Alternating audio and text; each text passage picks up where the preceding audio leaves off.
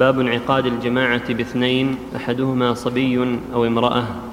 عن ابن عباس رضي الله عنهما قال بت عند خالتي ميمونة فقام النبي صلى الله عليه وآله وسلم يصلي من الليل. فقمت أصلي معه فقمت عن يساره فأخذ برأسي فأقامني عن يمينه. رواه الجماعة. وفي لفظ صليت مع النبي صلى الله عليه وآله وسلم وأنا يومئذ ابن عشر. وقمت إلى جنبه عن يساره فأقامني عن يمينه قال وأنا يومئذ ابن عشر سنين رواه أحمد. وعن أبي سعيد وأبي هريرة رضي الله عنهما قال قال رسول الله صلى الله عليه وآله وسلم من استيقظ من الليل وأيقظ أهله فصليا ركعتين جميعا كتبا من الذاكرين الله كثيرا والذاكرات. رواه أبو داود. باب انفراد المأموم لعذر. ثبت أن الطائفة الأولى في صلاة الخوف تفارق الإمام وتتم وهي مفارقة لعذر. وعن أنس بن مالك رضي الله عنه قال كان معاذ بن جبل يؤم قومه فدخل حرام وهو يريد أن يسقي نخلة فدخل المسجد مع القوم فلما رأى معاذا طول تجوز في صلاته ولحق بنخله يسقيه. فلما قضى معاذ الصلاة قيل له ذلك قال إنه لمنافق. أيعجل عن الصلاة من أجل سقي نخله؟ قال فجاء حرام إلى النبي صلى الله عليه وسلم ومعاذ عنده فقال يا نبي الله إني أردت أن أسقي نخلا لي فدخلت المسجد لأصلي مع القوم فلما طول تجوزت في صلاتي ولحقت بنخلي أسقيه فزعم أني منافق. فأقبل النبي صلى الله عليه وآله وسلم على معاذ فقال أفتان أنت؟ أفتان أنت؟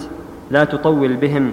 اقرأ بسبح اسم ربك الأعلى والشمس وضحاها ونحوهما. وعن بريدة الأسلمي أن معاذ بن جبل رضي الله عنه صلى بأصحابه العشاء فقرأ فيها اقتربت الساعة. فقام رجل من قبل أن يفرغ فصلى وذهب. فقال له معاذ قولا شديدا. فأتى النبي صلى الله عليه وآله وصحبه وسلم واعتذر إليه.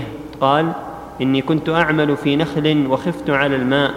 فقال رسول الله صلى الله عليه وآله وسلم يعني لمعاذ صل بالشمس وضحاها ونحوها من السور. رواهما أحمد بإسناد صحيح. فإن قيل ففي الصحيحين من حديث جابر رضي الله عنه أن ذلك الرجل الذي فارق معاذا سلم ثم صلى وحده وهذا يدل على أنه ما بنى بل استأنف. قيل في حديث جابر إن معاذا استفتح بسورة البقرة فعلم بذلك أنهما قضيتان وقعتا في وقتين مختلفين إما لرجل أو رجلين. هذه الأحاديث الأول والثاني الدلالة على جواز صلاة الرجلين والرجل والمرأة جميعا وأنه لا حرج في ذلك سواء كانت فرضا أو نفلا. فقد قام ابن عباس عن يسار النبي صلى الله عليه وسلم في صلاة الليل.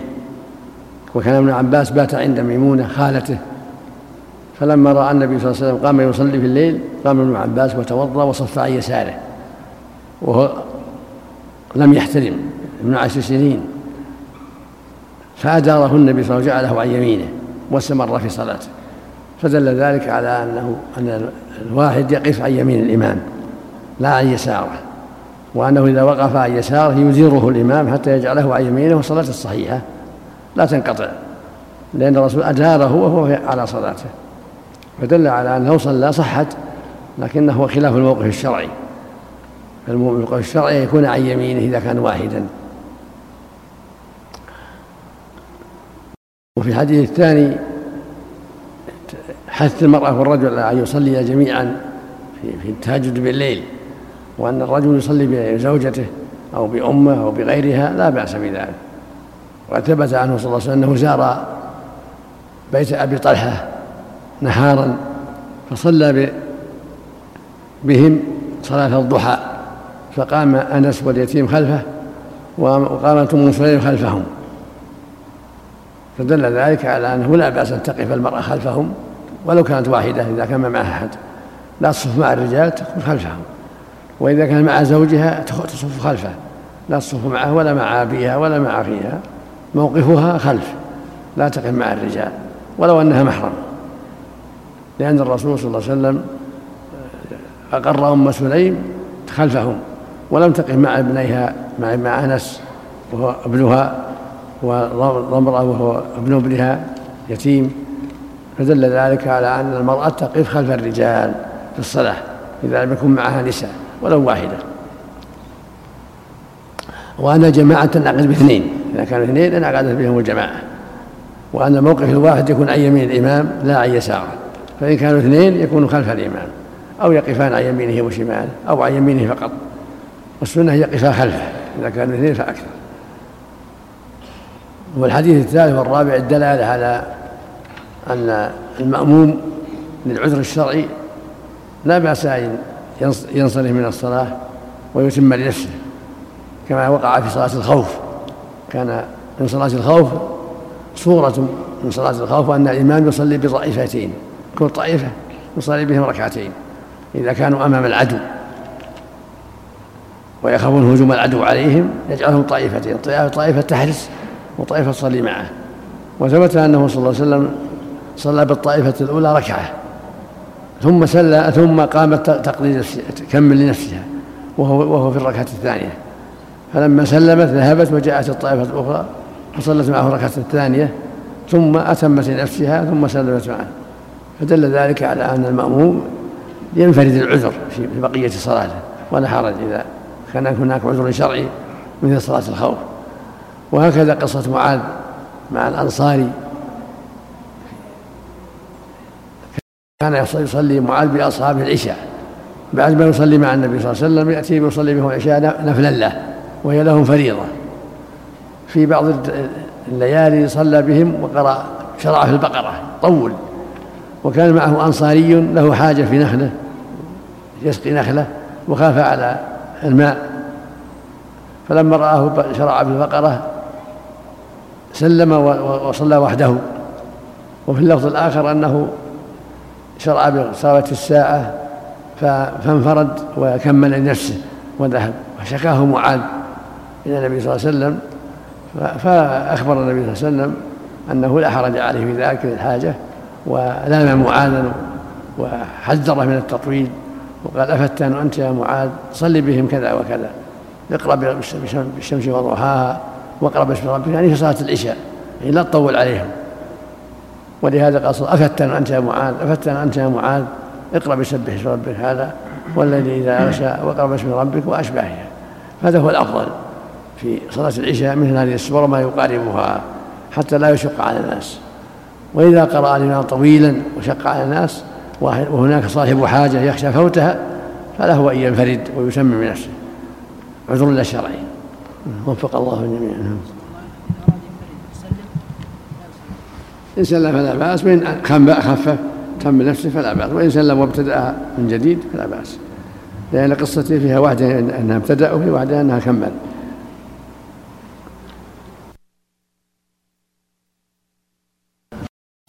باب انتقال المنفرد إماما في النوافل. عن أنس رضي الله عنه قال كان رسول الله صلى الله عليه وآله وسلم يصلي في رمضان فجئت فقمت خلفه. وقام رجل فقام إلى جنبي ثم جاء آخر حتى كنا رهطا فلما أحس رسول الله صلى الله عليه وآله وسلم أننا خلفه تجوز في صلاته ثم قام فدخل منزله فصلى صلاة لم يصلها عندنا. فلما أصبحنا قلنا يا رسول الله أفطنت بنا الليلة؟ قال نعم فذلك الذي حملني على ما صنعت رواه أحمد ومسلم.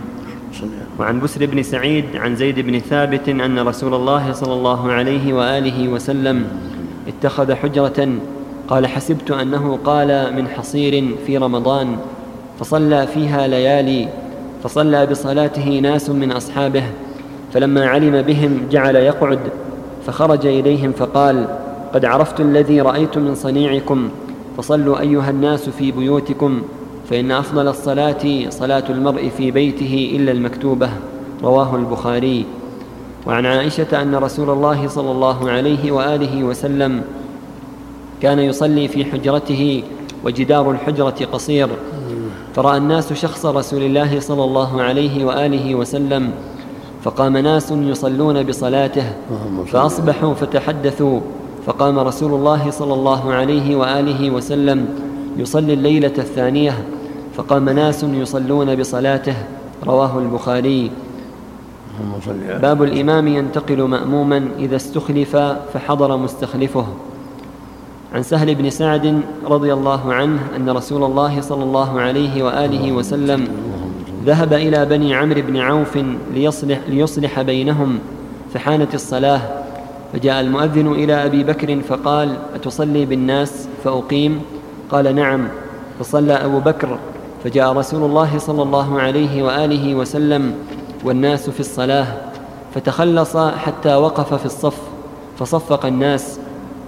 وكان أبو بكر لا يلتفت في الصلاة فلما أكثر الناس التصفيق التفت فرأى رسول الله صلى الله عليه وآله وسلم فأشار إليه رسول الله صلى الله عليه وآله وسلم أن امكث مكانك. فرفع أبو بكر يديه فحمد الله على ما أمره به رسول الله صلى الله عليه وآله وسلم من ذلك. ثم استأخر أبو بكر حتى استوى في الصف.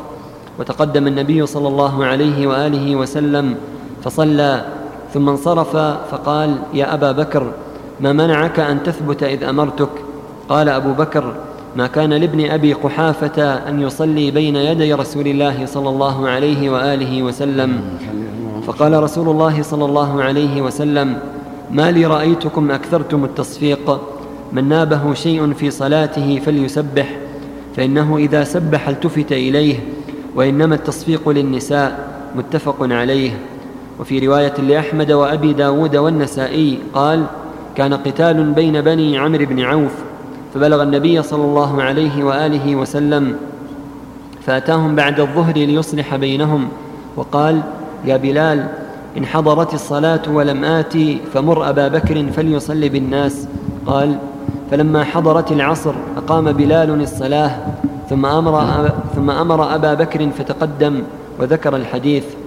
فيه من العلم أن المشي من صف إلى صف يليه لا يبطل وأن حمد الله لأمر يحدث والتنبيه بالتسبيح جائزان وأن الاستخلاف في الصلاة لعذر جائز من طريق الأولى. لأن قصاراه وقوعها وقوعها بإمامين. وعن عائشة قالت مرض رسول الله صلى الله عليه وآله وسلم فقال مروا أبا بكر يصلي بالناس.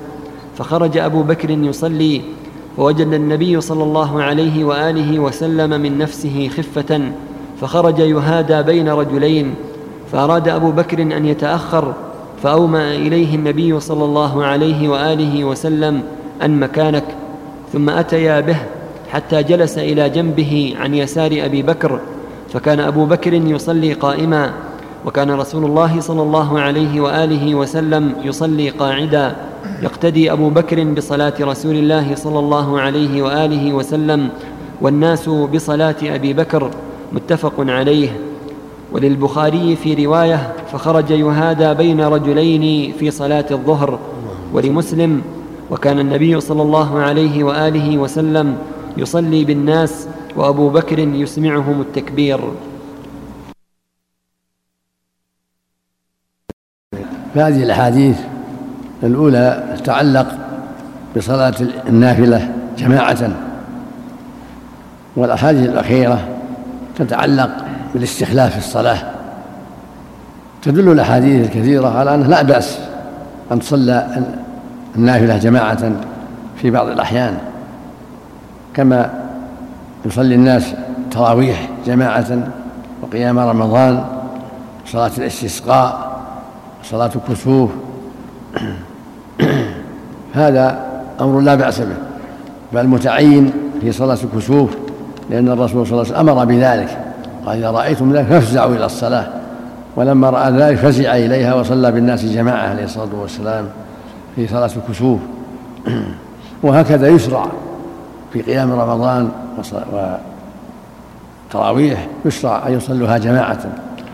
وكان النبي صلى الله عليه وسلم صلىها جماعة عدة أيام. رآه الناس يصلي فصلوا خلفه في حصير قد أداره ورأوا شخصا فصلوا ثم تتابعوا عدة ليالي فلما رآهم تتابعوا قال لهم أيها الناس صلوا في بيوتكم فإن صلاة الرجل في بيته أفضل إلى المكتوبة. وقال إني أخاف أن تفرض عليكم صلاة الليل.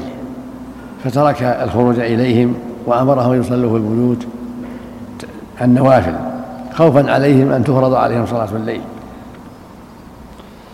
فلما قبض الله نبيه وتوفي عليه الصلاة والسلام وانقطع الوحي واستقر الأمر أمره عمر في خلافته أن يصلوها جماعة للتراويح. لأنه حينئذ لا يخاف عليهم أن تفرض عليهم انتهى الأمر. وانقطع الوحي واستقرت الشريعة. فجمعهم على إمام واحد رضي الله عنه كما صلى خلف النبي صلى الله عليه وسلم في عدة ليالي. وكذلك زار النبي صلى الله عليه وسلم أبا طلحة في بيت أنس وصلى بهم جماعة في بيت أبي طلحة الضحى. فدل ذلك على أن لا بأس أن تصلى جماعة بعض النوافل. وزار عتبان بن مالك في بيته فصلى بهم جماعة ضحى عليه الصلاة والسلام. كل هذا يدل على لا بأس أن أن تصلى النافلة جماعة بعض الأحيان.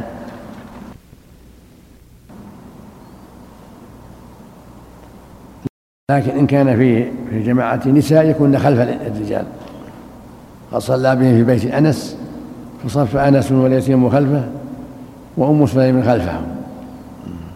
فالمرأة تكون خلف الناس وإن كانت وإن كان عدة نساء صفوا خلف الناس. وإن كانت واحدة صفت خلف الناس. ولو مع زوجها ولو مع محارمها لا تصلي معهم في الصف صلي خلفهم ولو كانوا محارم. وفي الأحاديث الأخيرة الدلالة على أنه لا بأس أن يستخلف في الصلاة إذا تأخر الإمام فإن النبي صلى الله عليه وسلم في بعض الأيام ذهب إلى بني عبد بن عوف وهم بطن من الأنصار. ذهب إليهم لشر وقع بينهم فذهب إليهم ليصلح بينهم عليه الصلاة والسلام. فحضرت الصلاة فجاء بلال إلى الصديق رضي الله عنه قال يا أبا بكر إن الصلاة حضرت ولم يحضر النبي صلى الله عليه وسلم هل لك أن تصلي بالناس؟ فقال أبو بكر نعم. فأقام الصلاة بلال رضي الله عنه وتقدم الصديق وكبر. ثم إن النبي صلى الله عليه وسلم وصل من بني عم وهم في الصلاة في الركعة الأولى. فتقدم إلى الصف الأول فلما رآه الناس أكثروا في التصفيق. فالتفت الصديق فرأى النبي صلى الله عليه وسلم فأشار إليه النبي أن مكانك يعني صلي بالناس. فرفع الصديق يديه يحمد الله حمد الله وأثنى عليه ثم تأخر. فتقدم النبي صلى الله عليه وسلم وصلى بالناس. فلما سلم قال ما منعك يا أبا بكر أن تصلي بالناس؟ وقد أشرت لك أن تصلي بالناس. فقال رضي الله عنه. ما كان لابن أبي قحافة أن يتقدم بين يدي رسول الله صلى الله عليه وسلم. ثم قال للناس ما لكم أخذتم بالتصفيق؟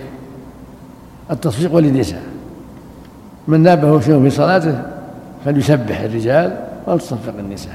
هذا السنة. إذا نام إذا حصل في الصلاة شيء المأمومون يقول سبحان الله سبحان الله حتى ينتبه الإمام.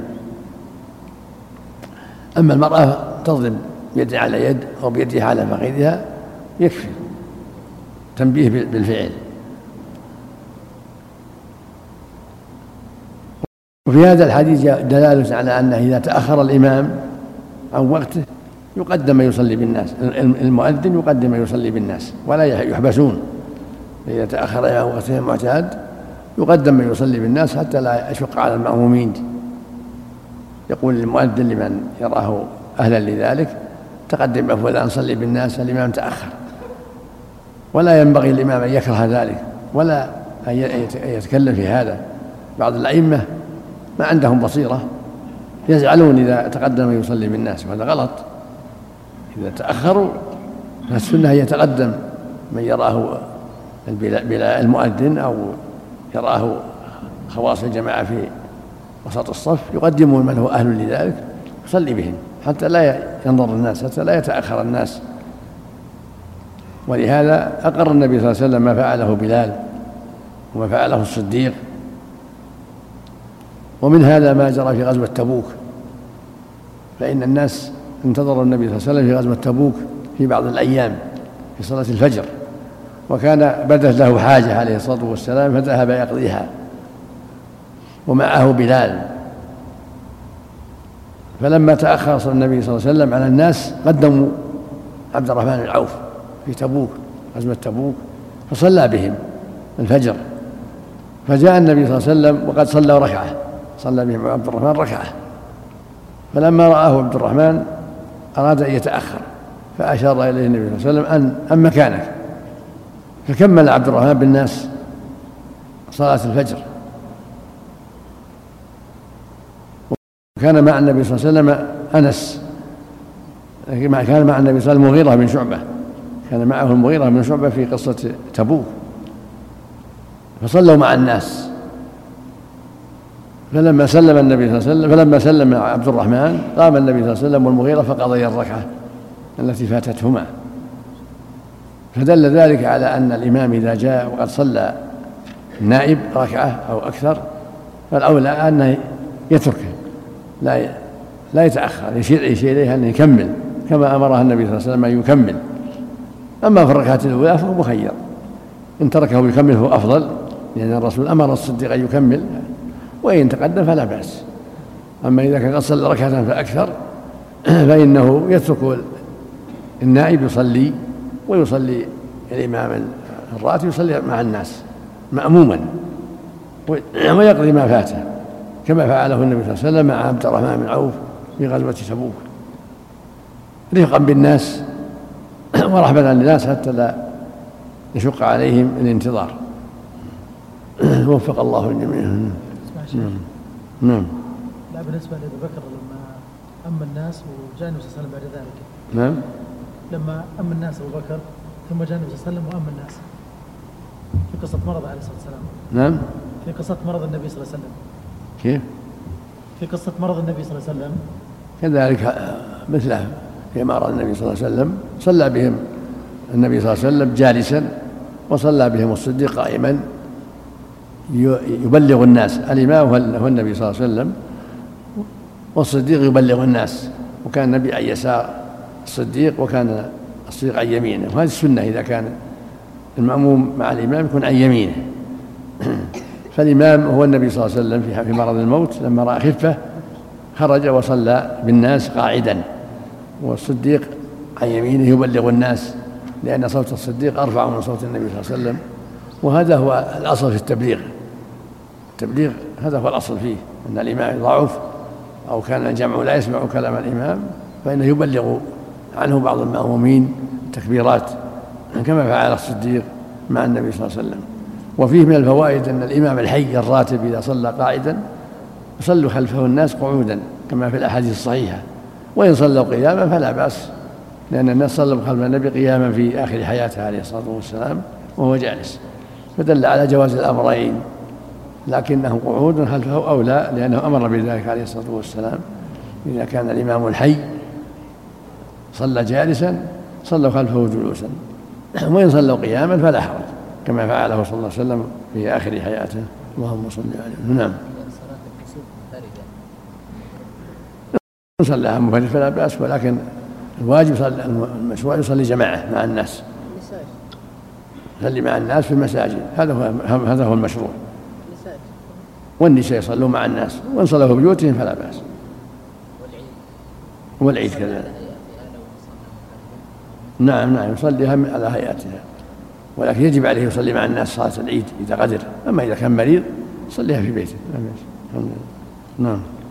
أثابكم الله. يقول شخص كثيرا ما يأتي إلى بيته بعد الصلاة فيصلي بزوجته ركعتين ثم له راتبة وتتمها الزوجة فريضة فأنكر عليه بعض الناس وقال إن الجماعة في النافلة لم ترد إلا نادرا فلا تفعل كثيرا فما رأي سماحتكم.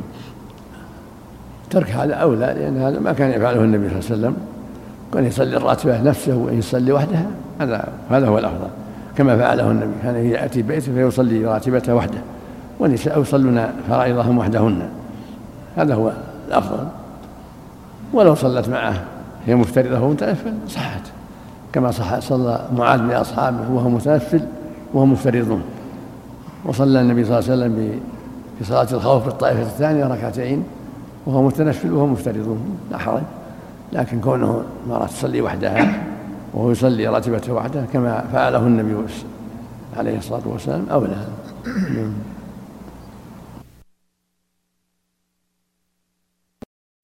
باب من صلى في المسجد جماعة بعد إمام الحي. عن أبي سعيد رضي الله عنه أن رجلا دخل المسجد وقد صلى رسول الله صلى الله عليه وآله وسلم بأصحابه. فقال رسول الله صلى الله عليه وآله وسلم من يتصدق على ذا فيصلي معه. فقام رجل من القوم فصلى معه رواه أحمد وأبو داود والترمذي بمعناه. وفي رواية لأحمد صلى رسول الله صلى الله عليه وآله وسلم بأصحابه الظهر فدخل رجل فذكره. باب المسبوق يدخل مع الإمام على أي حال كان. ولا يعتد بركعة لم يدرك ركوعها. عن أبي هريرة رضي الله عنه قال قال رسول الله صلى الله عليه وآله وسلم إذا جئتم إلى الصلاة ونحن سجود فاسجدوا ولا تعتدوها شيئا. ومن أدرك الركعة فقد أدرك الصلاة. رواه أبو داود. وعن أبي هريرة أن النبي صلى الله عليه وآله وسلم قال من أدرك ركعة من الصلاة مع الإمام فقد أدرك الصلاة. أخرجاه. وعن علي بن أبي طالب ومعاذ بن جبل رضي الله عنهما قال قال رسول الله صلى الله عليه وسلم إذا أتى أحدكم الصلاة والإمام على حال فليصنع كما يصنع الإمام. رواه الترمذي. هذه الأحاديث الحديث الأول يدل على أنه يستحب لمن حضر في المسجد. إذا حضر إنسان قد فاتته الصلاة وهو فرد أن يصلي معه حتى تحصل له الجماعة. ولهذا لما دخل رجل قد صلى الناس قال النبي صلى الله عليه وسلم من يتصدق على هذا فيصلي معه؟ لأن صلاة الرجل مع الرجل جماعة وهي أفضل من صلاة الفرد بسبع وعشرين درجة. فإذا أحسن إليه فهو مأجور. وهكذا في أحاديث الأمراء الذين يؤجلون الصلاة ويؤخرونها على وقتها. قال لأبي ذر ولغيره صل الصلاة لوقتها. فإذا أدركتها فصلي ولا تقل صليت فلا أصلي. صلي معهم فإنها لك نافلة. فإذا صلى الإنسان مع من فاتته الصلاة كان له أجر وللمسبوق أجر. وإن كان عليه إثم في تأخر إن كان تأخر بغير عذر يأثم في تأخر عن الجماعة إذا تأخر بغير عذر. لكن مع هذا يسحب لمن حضر أن يصلي معه ومعه يصلي معه واحد أو أكثر حتى يحصل له فضل الجماعة. وفيه الأحاديث الأخرى الدلالة على أن المسبوق يصنع كما يصنع الإمام. إذا جاء يدخل مع الإمام فعلى أي حال؟ وجده قائما قام معه. وجده راكعا ركع. وجده ساجدا سجد. وجده جالسا جلس. هذا هو السنة. إنما جعل الإمام ليتم به. لكن لا يكون مدركا إلا إذا أدرك الركوع. إذا فاته الركوع تفوت الركعة. لقوله صلى الله عليه وسلم من أدرك ركعة من الصلاة فقد أدرك الصلاة. فلم فمن لم يدرك إلا أقل فإنه لا يكون مدركا لها. فإذا جاء وهو السجود يسجد ولكن لا يعدها شيء يقضي. إذا جاء في الركعة الأولى وقد فات الركوع فإنه يدخل معهم في القيام بعد الركوع أو في السجود ولكن يقضيها. وإذا جاء معهم الثانية وهم السجود في الثانية استقل معهم ويقضي ركعتين. وإذا جاءهم السجود في الثالثة دخل معهم ولكن يقضي ثلاثة. لأنه فاته الركوع والصلاة تدرك بالركوع الركعة إنما تدرك بالركوع. وفق الله الجميع.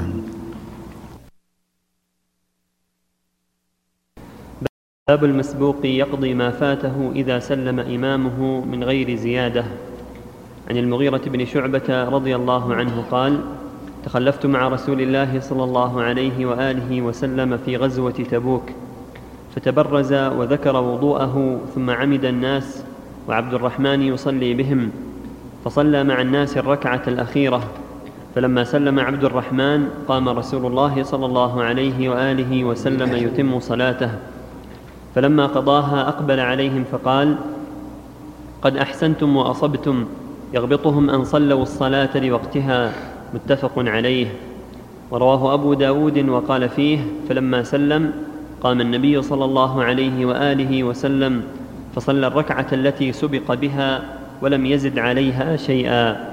قال أبو داود أبو سعيد الخدري وابن الزبير وابن عمر يقولون من أدرك الفرد من الصلاة عليه سجدة السهو. باب من صلى ثم أدرك جماعة فليصلها معهم نافلة. فيه عن أبي ذر وعبادة ويزيد بن الأسود عن النبي صلى الله عليه وآله وسلم وقد سبق. وعن محجن بن الأدرع رضي الله عنه قال أتيت النبي صلى الله عليه وآله وسلم وهو في المسجد فحضرت الصلاة فصلى يعني ولم أصلي فقال لي ألا صليت؟ قلت يا رسول الله إني قد صليت في الرحل ثم أتيتك. قال فإذا جئت فصل معهم واجعلها نافلة. رواه أحمد. وعن سليمان مولى ميمونة قال أتيت على ابن عمر وهو بالبلاط والقوم يصلون في المسجد. فقلت ما يمنعك أن تصلي مع الناس؟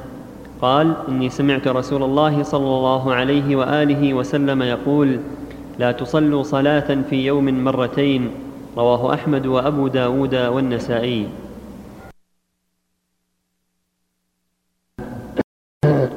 هذه الأحاديث تدل على أن من أدرك الجماعة مع الناس فإنه يصلي معهم وتكون نافلة سواء كان صلىها سابقا مفردا أو في جماعة ولا يقول صليت فلا أصلي. هكذا جاءت الأحاديث الصحيحة عن رسول الله صلى الله عليه وسلم بذلك. وفيه من الفوائد حديث عبد الرحمن بن عوف أن الإمام إذا تخلف فإنه يؤم الناس بعض من حضر حتى لا يشق على الناس الانتظار وأنه لا حرج في ذلك. ولهذا لما تأخر النبي صلى الله عليه وسلم في غزوة تبوك لبعض حاجته وحضر الوقت قدم الصحابة عبد الرحمن بن عوف رضي الله عن الجميع فصلى بهم. ثم جاء النبي صلى الله عليه وسلم ومعه المغيرة بن شعبة وقد صلى ركعة. فأراد عبد الرحمن يتأخر فأشار الله النبي أن يبقى وأن يكمل بالناس وصلى النبي صلى الله عليه وسلم والمغيرة معه الركعة الباقية. فلما سلم عبد الرحمن قضى النبي صلى الله عليه وسلم الركعة وهو المغيرة كل واحد قضى لنفسه. فدل ذلك على أن الإمام الراتب إذا تأخر عن الوقت المعتاد يقدم من يصلي بالناس فإذا حضر صلى مع الناس مأموما وقضى ما فاته. أما حديث عمر لا صلى أن سمع يعني ولا صلوا الصلاة في اليوم مرتين هذا محمول على كونه يصلي اعتقادا أو اجتهادا أو تلطعا. أما لبعض الأسباب فلا بأس. وابن عمر فهم من ذلك العموم ولا وليس كذلك. الصواب أنه لا أنها لا تصلى بغير سبب.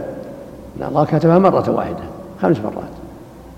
لا زيادة لكن إذا كان لها سبب بأن جاء وهناك جماعة أو صلاها مفردا ثم أدرك جماعة أو أقيمت وهو في المسجد يصلي معهم نافلة كما أمر النبي بهذا عليه الصلاة والسلام. أمر يزيد بن الأسود وأبا ذر وغيرهم. قال له إذا أقيمت وأنت فصلي معهم فإنها لك, لك نافلة ولا تقل صليت ولا أصلي. وهكذا قال ابن حجر بن أدرع والحديث هذا ثابتة في الصحيحين وغيرهما. أما لا تصلوا الصلاة مرة في اليوم مرتين فالمراد بغير سبب لا, لا تصلى لوساوس أو الاجتهاد لا. مرة واحدة كافية الحمد لله. لكن إذا كان لأسباب شرعية فلا بأس. وفق الله الجميع نعم. باب الأعذار في ترك الجماعة. عن ابن عمر رضي الله عنهما عن النبي صلى الله عليه وآله وسلم أنه كان يأمر المنادي فينادي بالصلاة وينادي صلوا في رحالكم في الليالي الباردة وفي الليلة المطيرة في السفر متفق عليه. وعن جابر رضي الله عنه قال خرجنا مع رسول الله صلى الله عليه وآله وسلم في سفر فمطرنا فقال ليصلي من شاء منكم في رحله.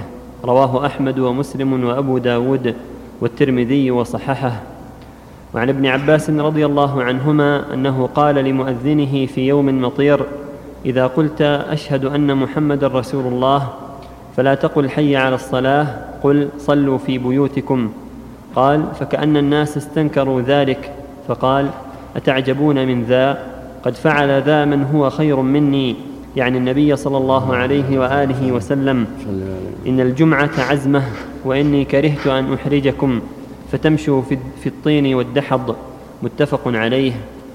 ولمسلم أن ابن عباس أمر مؤذنه في يوم جمعة في يوم مطير بنحوه. وعن ابن عمر قال قال النبي صلى الله عليه وسلم إذا كان أحدكم على الطعام فلا يعجل حتى يقضي حاجته منه وإن أقيمت الصلاة.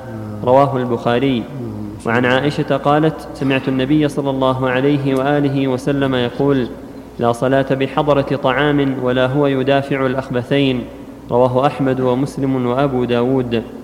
وعن أبي الدرداء قال من فقه الرجل إقباله على حاجته حتى يقبل على صلاته وقلبه فارغ ذكره البخاري في صحيحه.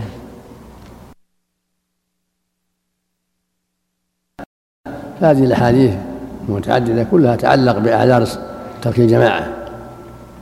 الله سبحانه جل وعلا جواد كريم لطيف بعباده رحيم بهم. والجماعة فرض في الجمعة والأوقات الخمسة على الرجال. فإذا كان هناك مشقة لمرض أو مطر فله العذر أن يصلي في البيت. لقوله جل وعلا فاتقوا الله ما قوله جل وعلا وما جعل عليكم الدين من حرج. ولهذا كان ينادي مناديه في الليلة المطيرة والباردة في السفر أن صلوا في رحالكم لأن الناس في المطر والبرد الشديد يشق عليهم المجيء من مخيماتهم يتجمعون عنده صلى الله عليه وسلم. فكل جماعة يصلوا في مخيمهم جميعا جماعة ولا حاجة إلى أن يذهبوا إلى المخيم الكبير فيه الأمير أو فيه السلطان بل كل واحد مع جماعته يصلوا في محلهم دفعا للمشقة والحرج في المطر أو الليلة المطيرة الشديدة التي يشق عليها الذهاب إلى المساجد. هذا من باب الرخصة. ومن صبر وذهب فالحمد لله. لكن إذا أقيمت في المسجد بمن حول المسجد فمن شاء يصلي معهم ومن شاء ترك وإذا جمعوا وتركوا الصلاة بالكلية فلا بأس عند وجود المشقة. فلهم أن يجمعوا في وقت الأولى حتى يتلافوا المشقة. ولمن كان في البيت يتأخر ولا يأتي لمشقة فالأمر في هذا واسع. والحمد لله. ولهذا لما مطر الناس في عهد بن عباس في الطائف أمر مؤذنا أن يقول عند حي على الصلاة في بيوتكم فاستنكر الناس ذلك فقال قد فعله من هو خير مني. إن الجمعة هزيمه واني كرهت ان اهريكم الطين والدحر. فهذا من الرخصة التي رخص الله فيها لعباده عند مشقة في الجمعة وغيرها. وإذا صلى في بيته صلاها ظهرا صلى أربعا لأن الجمعة إنما تصح بشروطها جماعة. فالذي لا يحضرها كالمريض والمعذور والمرأة يصلي ظهرا. وهكذا في الأسفار إذا اشتد البرد صار البرد شديد مطر صلوا في رحالهم كل جماعة كل خيبة خيبتين ثلاثة يصلون الجميع دفع المشقة والذهاب إلى المحل المجتمع.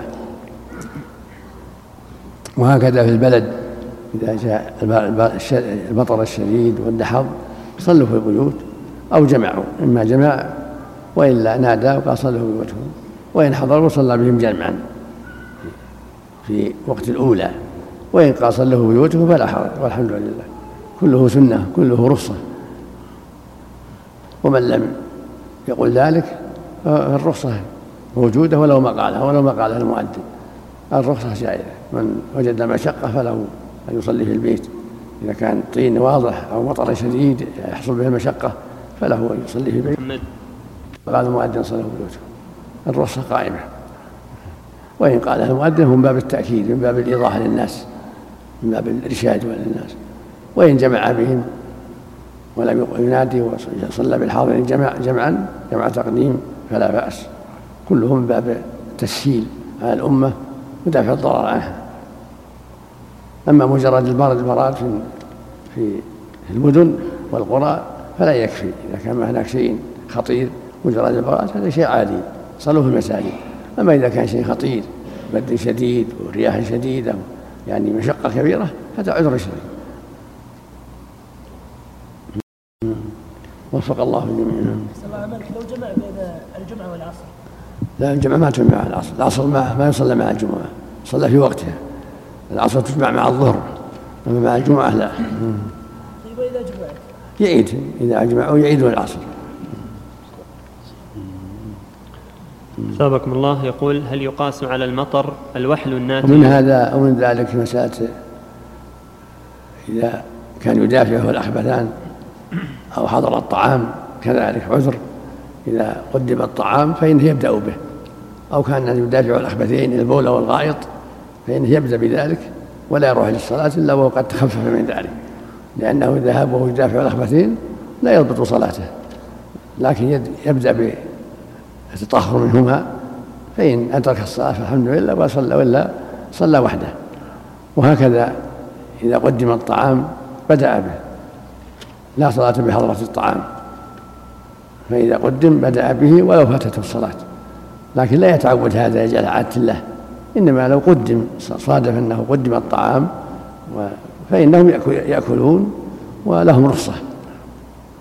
لئلا يذهبوا إلى الصلاة وقلوبهم معلقة بالطعام. لكن يكون يتخذ عادة يقدم الطعام عند أذان الظهر أو عند أذان المغرب يتعمد. هذا لا يجوز لأن هذا معنى تعمد ترك الجماعة.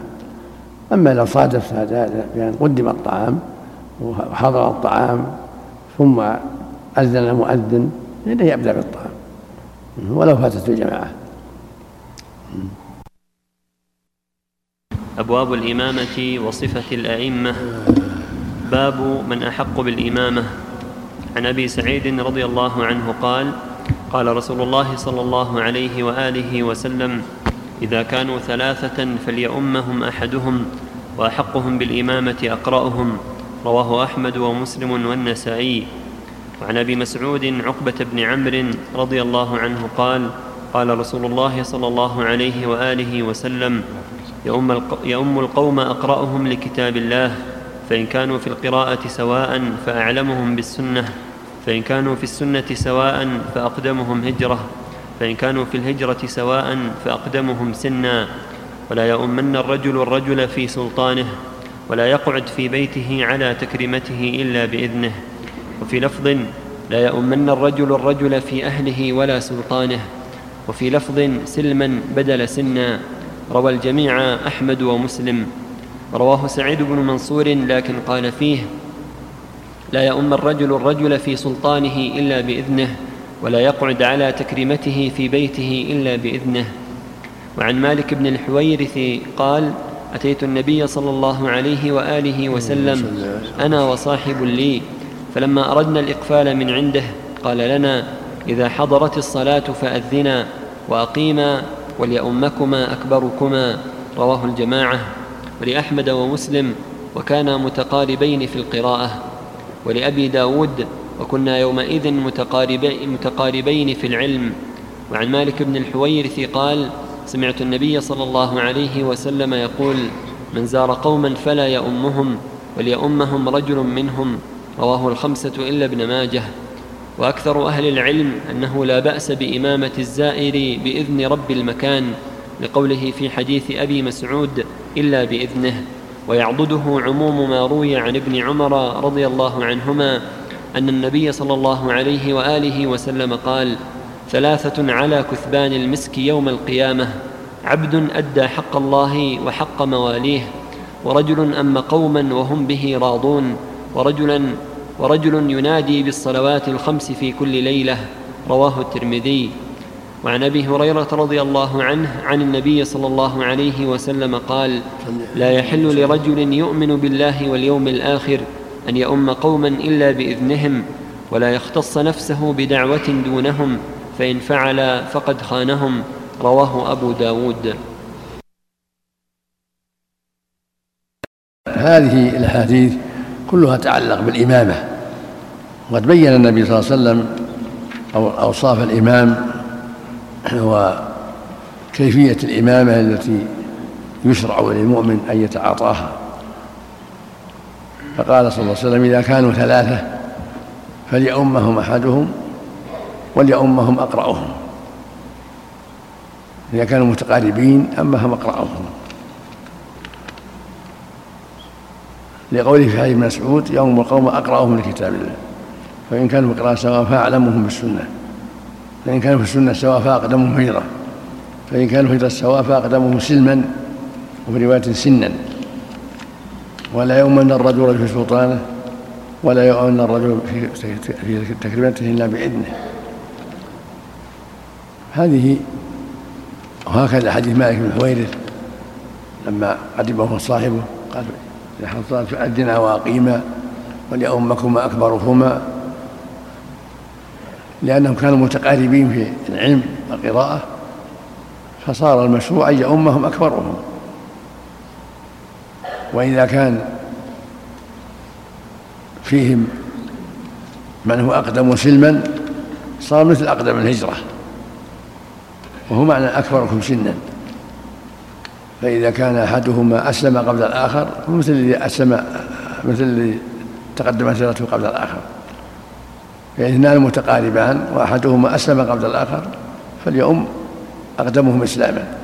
واثنان متقاربان وكلاهما مهاجر ولكنهما متقاربان فليؤمهما أقدمهما هجرة وهكذا. فإذا تساووا في الصفات ولكن أحدهم أكبر سنا قدم قدم من هو أكبر سنا كانوا أربعة خمسة متقاربين في العلم والفضل كلهم ولدوا على الإسلام ولكن أحدهم أكبر سنا يقدم الأكبر سنا كما في الرواية أكبرهم سنا. حديث ابن مالك وليؤمكم أكبركم فالخلاصة أنهم إذا كانوا جماعة يؤمهم أقرأهم أعلمهم بكتاب الله وأقرأهم بكتاب الله علما وعملا. فإن اتفق فإن تساووا في ذلك فأقدمهم فأعلمهم بالسنة. فإن تساووا فأقدمهم هجرة.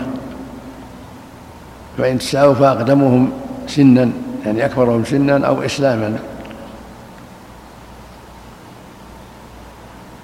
ولا يجوز أن يؤمن الرجل في سلطانه ولا في بيته على تكريمته إلا بإذنه.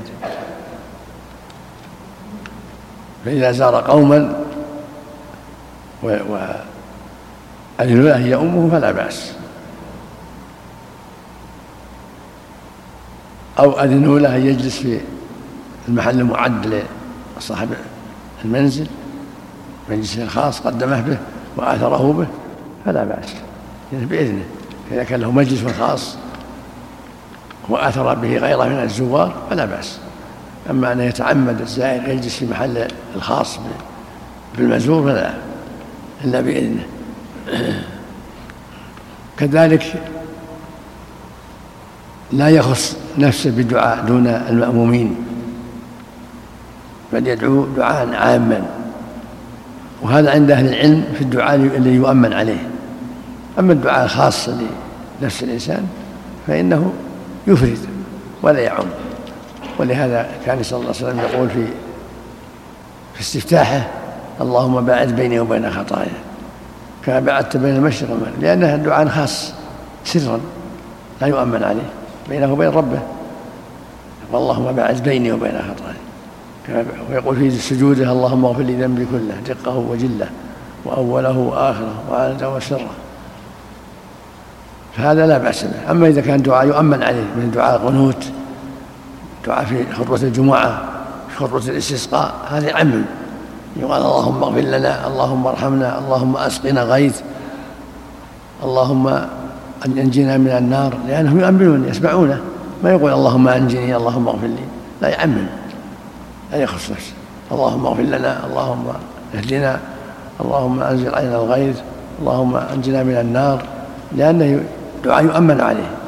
أما الدعاء فيما بينه وبين ربه فلا بأس لا حرج في ذلك. أن يفرد. اللهم اغفر لي اللهم ارحمني. وإن كان إماما. فالنبي يقول في سجوده هو إمام اللهم اغفر لي ذنبي كله دقة ويقول في وهو واقف في, الاستفتاح قبل أن قبل أن يقرأ. اللهم بعد بيني وبين خطايا كما بعدت بين المشرق والمغرب. فدل ذلك على أن الحديث في دعاء يؤمن عليه؟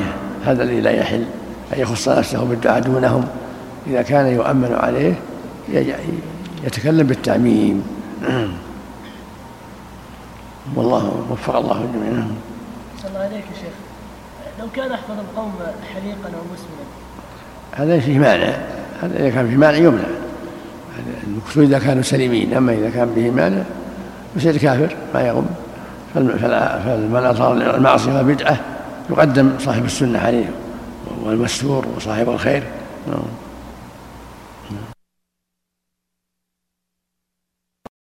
باب إمامة, باب إمامة الأعمى والعبد والمولى. عن أنس رضي الله عنه أن النبي صلى الله عليه وسلم استخلف ابن أم مكتوم على المدينة مرتين يصلي بهم وهو أعمى رواه أحمد وأبو داود. وعن محمود بن الربيع أن عتبان بن مالك رضي الله عنه كان يؤم قومه وهو أعمى وأنه قال يا رسول الله إنها تكون الظلمة والسيل وأنا رجل ضرير البصر فصل يا رسول الله في بيتي مكانا أتخذه مصلى. فجاءه رسول الله صلى الله عليه وآله وسلم فقال أين تحب أن أصلي؟ فأشار إلى مكان في البيت فصلى فيه رسول الله صلى الله عليه وآله وسلم. رواه بهذا اللفظ البخاري والنسائي. وعن ابن عمر رضي الله عنهما قال لما قدم المهاجرون الأولون نزلوا العصبة موضعا بقباء.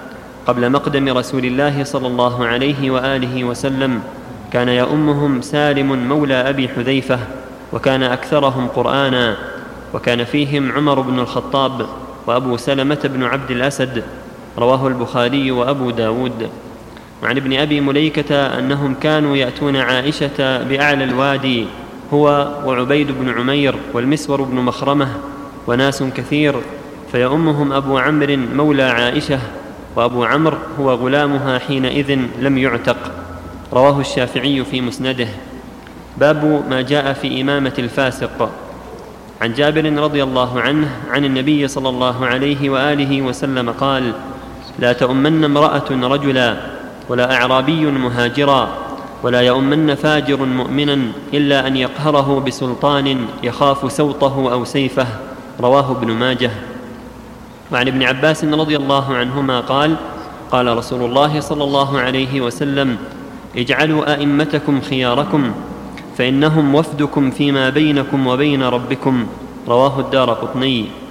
وعن مكحول عن أبي هريرة رضي الله عنه قال قال رسول الله صلى الله عليه وسلم الجهاد واجب عليكم مع كل أمير برا كان أو فاجرا والصلاة واجبة عليكم خلف كل مسلم. برا كان أو فاجرا وإن عمل الكبائر. رواه أبو داود والدار قطني بمعناه وقال مكحول لم يلق أبا هريرة. وقال وقال مكحول لم يلق أبا هريرة. وعن عبد الكريم البكاء قال أدركت عشرة من أصحاب النبي صلى الله عليه وآله وسلم. كلهم يصلي خلف أئمة الجور. رواه البخاري في تاريخه. هذه الأحاديث تعلق بإمامة الأعماء والمولى العتيق والمملوك والفاجر العاصي. الأحاديث وكلها تعلق بإمامة الأعمى والأحاديث الصحيحة كلها تدل على أنه لا بأس بذلك. أن يؤم القوم أقرأهم وإن كان أعمى وإن كان مولا يعني عتيقا وإن كان رقيقا أيضا. يعم قول صلى الله عليه وسلم يؤم القوم أقرأهم من كتاب الله. فإن كانوا في قياس فأعلمهم بالسنة وهذا يعم الحر والعبد والعمى والبصير. وحديث من مكتوب أنه النبي استخلفها في المدينة عدة مرات يؤم الناس وهو مع عليه الصلاة رضي الله عنه. استعمله أمير على المدينة يؤم الناس وهو معه وهكذا عتبان بن مالك كان يؤم قومه وهو عماء.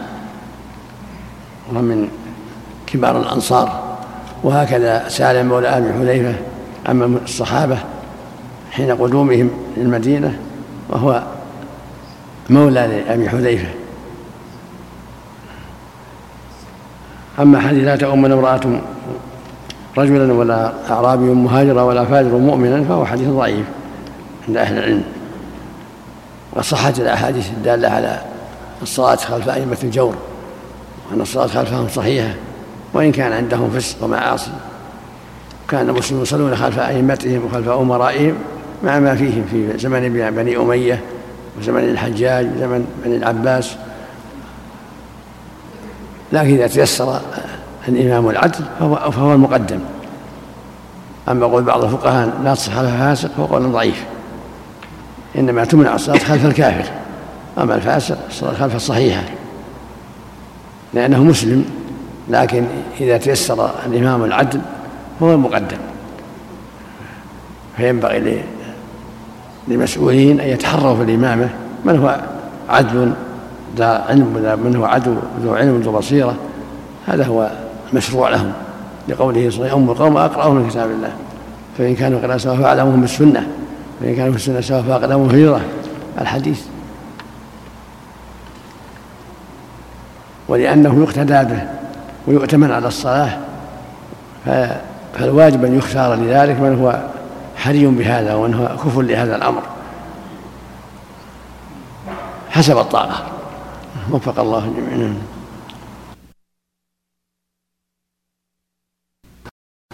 باب ما جاء في إمامة الصبي. عن عمرو بن سلمة قال لما كانت وقعة الفتح بادر كل قوم بإسلامهم. باب ما جاء في إمامة الصبي. عن عمرو بن سلمة قال لما كانت وقعة الفتح بادر كل قوم بإسلامهم وبادر أبي قومي بإسلامهم فلما قدم قال جئتكم من عند النبي صلى الله عليه وآله وسلم حقا. فقال صلوا صلاة كذا في حين كذا وصلاة كذا في حين كذا. فإذا حضرت الصلاة فليؤذن أحدكم وليؤمكم أكثركم قرآنا. فنظروا فلم يكن أحد أكثر قرآنا مني لما كنت أتلقى من الركبان فقدموني بين أيديهم وأنا ابن ست سنين أو سبع سنين وكانت علي بردة كنت إذا سجدت تقلصت عني. فقالت امرأة من الحي ألا تغطون عنا استقارئكم؟ فاشتروا فقطعوا لي قميصا فما فرحت بشيء فرحي بذلك القميص. رواه البخاري والنسائي بنحوه وقال فيه كنت أأمهم وأنا ابن ثمان سنين وأبو داود وقال فيه وأنا ابن سبع سنين أو ثمان سنين وأحمد ولم يذكر سنه ولأحمد وأبي داود فما شهدت مجمعا من جرم إلا كنت إمامهم إلى يومي هذا وعن ابن مسعود قال لا يؤم الغلام حتى تجب عليه الحدود وعن ابن عباس قال لا يؤم الغلام حتى يحتلم. رواهما الأثرم في سننه. باب اقتداء المقيم بالمسافر. عن عمران بن حسين قال ما سافر رسول الله صلى الله عليه وآله وسلم سفرا إلا صلى ركعتين حتى يرجع وإنه أقام بمكة زمن الفتح. ثمان عشرة ليلة يصلي بالناس ركعتين ركعتين إلا المغرب. ثم يقول يا أهل مكة يا أهل مكة قوموا فصلوا ركعتين آخرتين فإنا قوم سفر رواه أحمد. وعن عمر أنه كان إذا قدم مكة صلى بهم ركعتين ثم قال يا أهل مكة أتموا صلاتكم فإنا قوم سفر رواه مالك في الموطأ. الحديث الأول فيما يتعلق بصلاة الصبي وإمامته. حديث عمرو بن سلمة الجرمي حديث صحيح رواه البخاري في الصحيح وغيره. ويدل على جواز إمامة الصبي وأنه لا حرج في ذلك إذا كان يحسن الصلاة وبلغ سبعا فأكثر. أخبر رضي الله عنه لما جاء نبأ خبر النبي صلى الله عليه وسلم إلى جرم أسلموا وكان يتلقى من يأتي من المدينة ويتعلم عليهم القرآن. فحفظ من ذلك شيئا كثيرا. فجاء أبوه بعد ذلك قال جئتكم من عند النبي صلى الله عليه وسلم حقد وكان يقول لهم صلوا كذا لوقت وكذا وصلوا كذا لوقت كذا. ومن ذلك أنه قال إذا حضرت الصلاة فليؤذن لكم أحدكم وليؤمكم أكثركم قرآنا. قال فقدموني وأنا ابن ست أو سبع سنين. لأنهم لم يجدوا أحدا أكثر مني قرآنا في الرواية الأخرى فقدموه ابن ثمان سنين وفي بعضها سبع أو ثمان. وهذا يدل على أن ابن السبع وابن الثمان. إذا كان يحسن الصلاة لا بأس أن يؤم. وفي الحديث مروا أبناءكم بالصلاة لسبع واضربوهم عليها لعشر. فابن السبع هو أول الحدود لأن الغالب على من كان دون السبع عدم الضبط. فيحمل حديث عمرو على أن كان ابن سبع فأكثر أو ثمان كما في الحديث الآخر. عملا بالحديثين جميعا. وللصلاة والسلام مروا أولادكم سبع واضربوها لعشر. وفيه أن من الفوائد أن من كان أكثر قرآنا أو أقرأ أو أقرأ فهو أولى بالتقديم. حديث أبي مسعود البدري يؤم القوم أقرأهم لكتاب الله. حديث أبي سعيد يؤمهم أقرأهم. هذا يعلم يعم الأجود والأكثر. الأجود قراءة والأكثر قراءة. ثم يليه الأفقه. وهو الأقدم سنة لم بالسنة. ثم الأقدم هجرة كما تقدم. والحديث الآخر دل على أن المسافر يصلي اثنتين والمقيم يصلي أربعة.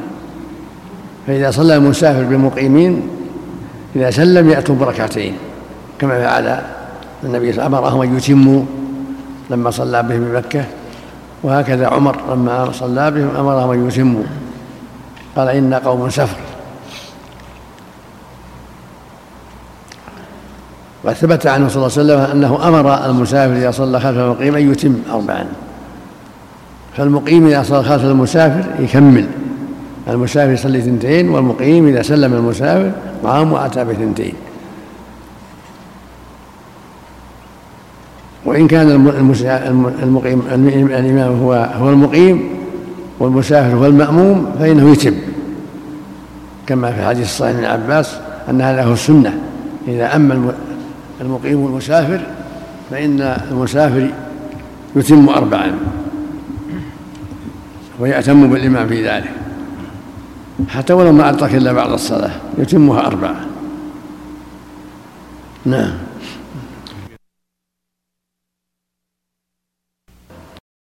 باب هل يقتدي المفترض بالمتنفل أم لا؟ عن جابر أن معاذا كان يصلي مع النبي صلى الله عليه وآله وسلم عشاء الآخرة ثم يرجع إلى قومه فيصلي بهم تلك الصلاة. متفق عليه. رواه الشافعي والدار قطني وزاد هي له تطوع وهي لهم مكتوبة العشاء.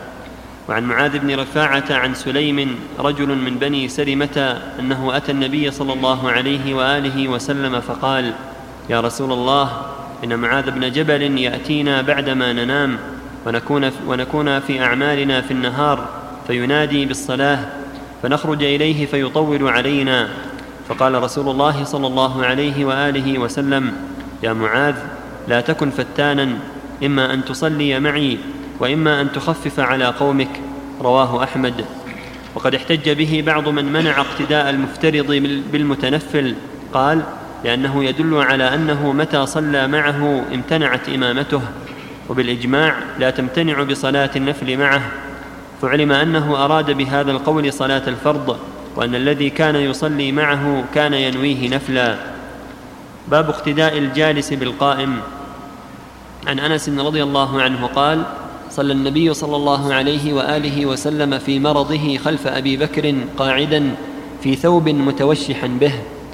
وعن عائشة رضي الله عنها قالت صلى النبي صلى الله عليه وآله وسلم خلف أبي بكر في مرضه الذي مات فيه قاعدا. رواهما الترمذي وصححهما. باب اقتداء القادر على القيام بالجالس وأنه يجلس معه. عن عائشة رضي الله عنها أنها قالت صلى رسول الله صلى الله عليه وآله وسلم في بيته وهو شاك فصلى جالسا وصلى وراءه قوم قياما فأشار إليهم أن اجلسوا فلما انصرف قال إنما جعل الإمام ليؤتم به فإذا ركع فاركعوا. وإذا رفع فارفعوا وإذا صلى جالسا فصلوا جلوسا. وعن أنس قال سقط النبي صلى الله عليه وآله وسلم عن فرس فجحش شق شقه الأيمن فدخلنا عليه نعوده فحضرت الصلاة فصلى بنا قاعدا فصلينا وراءه قعودا. فلما قضى الصلاة قال إنما جعل الإمام ليؤتم به فإذا كبر فكبروا وإذا سجد فاسجدوا وإذا رفع فارفعوا. وإذا قال سمع الله لمن حمده فقولوا ربنا ولك الحمد وإذا صلى قاعدا فصلوا قعودا أجمعون متفق عليهما. وللبخاري عن أنس أن النبي صلى الله عليه وآله وسلم صرع من فرسه فجحش شقه أو كتفه أو كتفه فأتاه أصحابه يعودونه فصلى بهم جالسا وهم قيام فلما سلم قال إنما جعل الإمام ليؤتم به. فإذا صلى قائما فصلوا قياما وإن صلى قاعدا فصلوا قعودا. ولأحمد في مسنده حدثنا يزيد بن هارون عن حميد عن أنس أن رسول الله صلى الله عليه وآله وسلم انفكت قدمه فقعد في مشربة له درجتها من جذوع فأتاه أصحابه يعودونه فصلى بهم قاعدا وهم قيام. فلما حضرت الصلاة الأخرى قال لهم ائتموا بإمامكم فإذا صلى قائما فصلوا قياما وإذا صلى قاعدا فصلوا قعودا. وعن جابر قال ركب رسول الله صلى الله عليه وآله وسلم فرسا بالمدينة فصرعه على جذم نخلة فانفكت قدماه فأتيناه نعوده فوجدناه في مشربة لعائشة لعائشة يسبح جالسا. قال فقمنا خلفه فسكت عنا ثم أتيناه مرة أخرى نعوده فصلى المكتوبة جالسا. فقمنا خلفه فأشار إلينا فقعدنا فلما قضى الصلاة قال إذا صلى الإمام جالسا فصلوا جلوسا وإذا صلى الإمام قائما فصلوا قياما ولا تفعلوا كما يفعل أهل فارس بعظمائها. رواه أبو داود. في الحديث الأول يدل على أنه لا بأس أن يصلي المفترض بالمتنفل. وأن يكون الإمام متنفلا والمأموم مفترضا. هكذا صح عن رسول الله صلى الله عليه وسلم من حديث جابر أن معاذ كان يصلي مع النبي صلى الله عليه وسلم فرضة العشاء ثم يرجع فيصلي بأصحابه. قد قره النبي صلى الله عليه وسلم ذلك. ولكن قال له أن يصلي بهم بالتخفيف. قال أفتان أنت يا معاذ؟ وأمره أن يقرأ الشمس وضحاها والليل إذا غشى. ونحو ذلك. ولم ينكر عليه صلاته بهم أما الروايات الأخرى التي فيها الإنكار فهي ضعيفة. وثبت عنه أيضا صلى الله عليه وسلم أنه صلى في إحدى صلوات الخوف صلى بأصحابه فرضه وصلى بالطائفة الأخرى نافلة. هذا إحدى أنواع صلاة الخوف.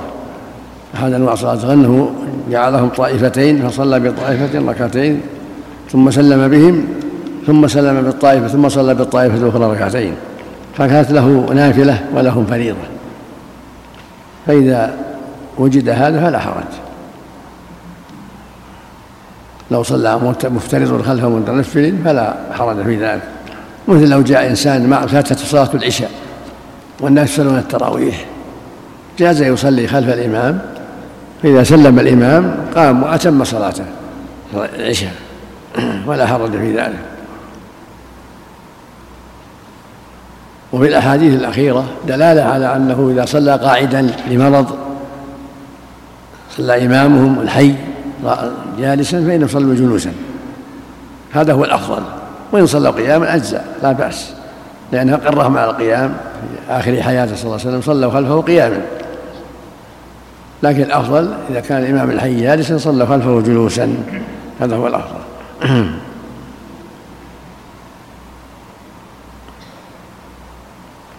معنى الإمام الحي يعني الراتب. إمام المسجد الراتب إذا أصابه مرض وصلى بهم قاعدا صلى خلفه جلوسا. وإن صلى قياما فهو فلا بأس. أما غير الإمام الراتب فلا يصلي بالناس جالسا يصلي بهم غيره.